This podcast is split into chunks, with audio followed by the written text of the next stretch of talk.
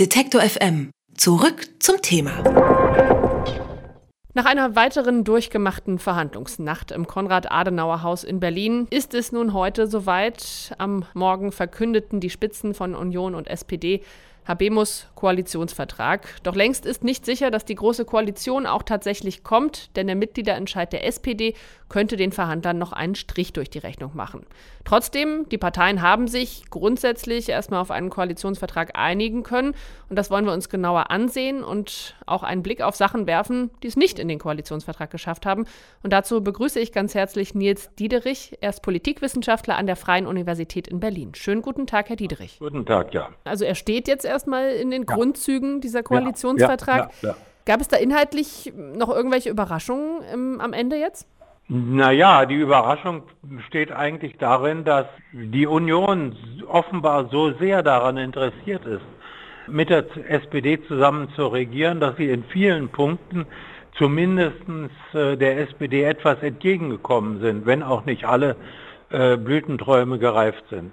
Die SPD hatte ja überhaupt nur Koalitionsverhandlungen zugestimmt, wenn die CDU etwa beim Thema Arbeit und Familiennachzug weitere Zugeständnisse macht. Würden Sie also sagen, das ist den SPD-Verhandlern gelungen?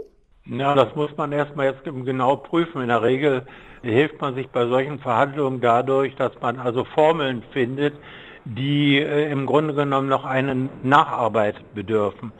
Aber ich denke, im Großen und Ganzen ist der SPD gelungen, was sie erreichen wollte. Es ist übrigens wie im vorigen Koalitionsvertrag und wie in dem Ergebnis der vorigen Bundesregierung, dass ein großer Teil der Veränderungen, die während der Legislaturperiode stattgefunden hat, also zum Beispiel Mindestlohn und so weiter, auf sozialdemokratische Vorschläge zurückgeht.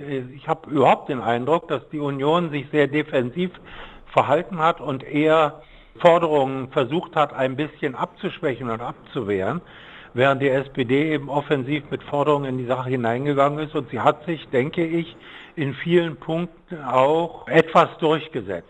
Mindestens genauso spannend wie die Themen und die endgültigen Einigungen, genauen Formulierungen ist ja heute auch das Personal. Es ging da ja. auch um die Ministerien und die möglichen neuen Minister. Da ist bereits durchgesickert, dass das Innenministerium an die CSU gehen soll, ja. inklusive einem neuen Bereich Heimat mit möglicherweise einem Minister Horst Seehofer.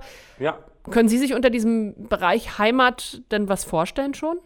Nee, kann ich mir ehrlich gesagt nicht viel vorstellen. Das ist also so ein typisch offener Begriff. Da kann man sich sehr, sehr viel äh, vorstellen. Also ich sag's mal ein bisschen so, was man im Vereinigten Staaten von der Gründung eines Heimatschutzes bis hin zur Verstärkung der Mittel für Volkstanzgruppen ist da alles drin in dem Bereich Heimat. Also das ist ein, ein bisschen schwammiger Begriff. Ja. Und ich meine, wenn ich an Bob Dylan denke, der hat gesagt, My home is where I hang my head. Also insofern, was bedeutet Heimat eigentlich noch? Wie viele Menschen leben noch in, in der Heimat? Also die große Mehrheit der in Berlin lebenden Menschen ist von woanders hergekommen. Was ist deren Heimat?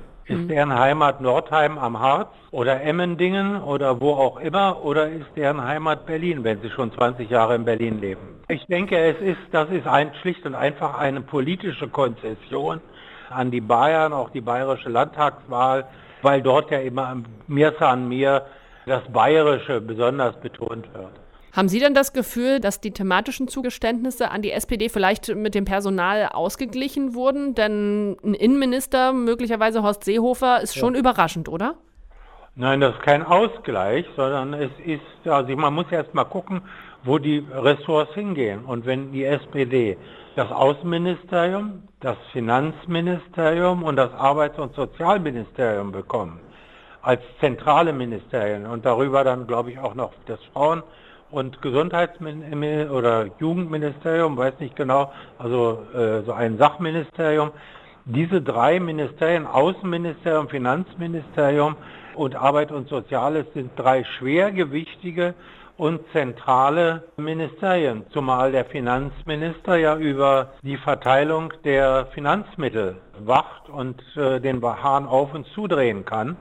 Also insofern hat die SPD schon kräftig abgesahnt. Und da ist es nur natürlich, dass für die anderen Partner, also für die CSU, aber auch für die CDU, Ministerien da sein müssen, die auch was bedeuten. Und das Innenministerium ist sicherlich ein Äquivalent dafür, dass die SPD drei so wichtige Ministerien gekriegt hat. Sie müssen ja sehen, der SPD sind Zugeständnisse gemacht worden von der Union, weil die Union die SPD ins Boot kriegen will. Und sie weiß, dass die SPD in das Boot erst einsteigen kann, wenn ihre Mitgliedschaft sich positiv entschieden hat. Also muss man der SPD etwas mit auf den Weg geben, was sie ihren Mitgliedern als Erfolg vorführen kann. So einfach ist das. Dann schauen wir doch nochmal auf die Sozialdemokraten. Da scheint ja auch eine ziemliche Personalrochade anzustehen. Die Hauptstadtjournalisten schreiben schon fleißig, Schulz ja. soll Außenminister werden, Andrea Nahles könnte dann den Parteivorsitz übernehmen und Olaf Scholz könnte Herr über die Finanzen werden. Bleibt ja. die Frage, was passiert mit Sigmar Gabriel? Der wird, was er schon immer war, ein einfacher Abgeordneter. Und er wird dann in der Fraktion vielleicht, also als stellvertretender Fraktionsvorsitzender, eine wichtige Rolle übernehmen. Und wenn Frau Nahlenz Parteivorsitzende wird, was eine äh, Spekulation auch ist, weil Schulz nicht Außenminister, Vizekanzler und Parteivorsitzender sein kann, das wäre eine zu große Ämterhäufung, dann kann ich mir vorstellen, dass äh, Gabriel als einer der stellvertretenden Fraktionsvorsitzenden da so eine Art herausgehobene Rolle spielt. Knapp 180 Seiten soll er lang sein, der Koalitionsvertrag, aber mindestens genauso wichtig wie das, was drinsteht, ja. ist ja vielleicht auch das, was fehlt. Erst vergangene Woche hat der Branchenverband Bitkom eine Studie herausgegeben, ja. wonach in den nächsten vier Jahren mehrere Millionen Arbeitsplätze durch die Digitalisierung wegfallen werden. Eine Lösung für dieses Problem ist den Koalitionären aber nicht eingefallen, oder? Naja, die Arbeitsplätze, die wegfallen, werden in der Regel ja durch Neugründungen und Verlagerungen ersetzt. Das wird also sicherlich ein Übergangsproblem für viele Menschen werden, die eben auf die äh, modernen Zeiten nicht eingerichtet sind. Aber ich glaube, das wird nicht so dramatisch sein, dass man sich deswegen Sorgen machen muss. Was mir in dem Koalitionsvertrag fehlt, ist so ein Signal des Aufbruchs zu neuen Zeiten eben. Genau wie bewältigen wir diesen großen Umbruch und wie bewahren wir in dieser Zeit dann auch das Gleichgewicht, dass nicht nur ganz wenige in dieser Gesellschaft ihren Reichtum unendlich vermehren und viele froh sein können, wenn sie das erhalten, was sie gerade haben. Also und das fehlt mir in, insgesamt in dem, äh, in, in dem Koalitionsvertrag. Aber das war offenbar ja auch nicht zu verhandeln und auch äh, ich habe auch von Anfang an nicht gesehen, dass die SPD so eine neue Aufbruchsstimmung mit in die Verhandlungen bringt.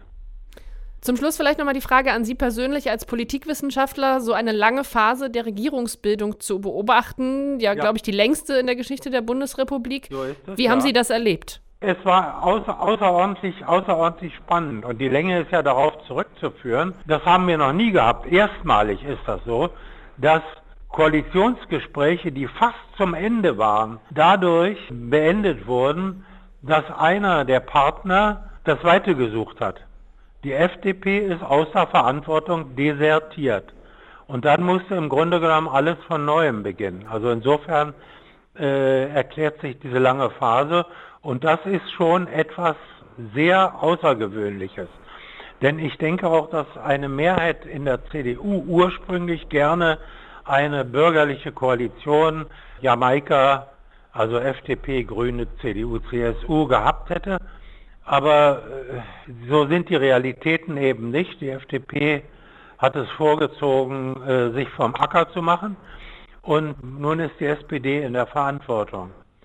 Man muss eins sehen, dass der Bundespräsident in dieser ganzen Zeit äh, eine Rolle gespielt hat, die normalerweise bisher kein Bundespräsident gespielt hat, indem er nämlich darauf gedrängt hat, dass SPD und CDU sich auf eine Koalition einigen. Und das finde ich schon eine interessante Entwicklung, dass jedenfalls diese Situation, äh, dass der Präsident vor der Situation stand, Neuwahlen auszuschreiben, vermieden worden ist. Und ich sage mal, es ist auch ein Verdienst des Bundespräsidenten Steinmeier, dass er aus dem Hintergrund das genau in, auf diese Schiene gesetzt hat. Einschätzung waren das vom Politikwissenschaftler Nils Diederich von der Freien Universität in Berlin. Herzlichen Dank für das Gespräch. Bitte sehr. Detektor FM gibt's übrigens auch als Radio für den ganzen Tag. Wir machen mutiges und unaufgeregtes Radio im Netz. Denn Radio kann mehr sein als Hits, Hits, Hits. Mehr Infos gibt's auf Detektor FM.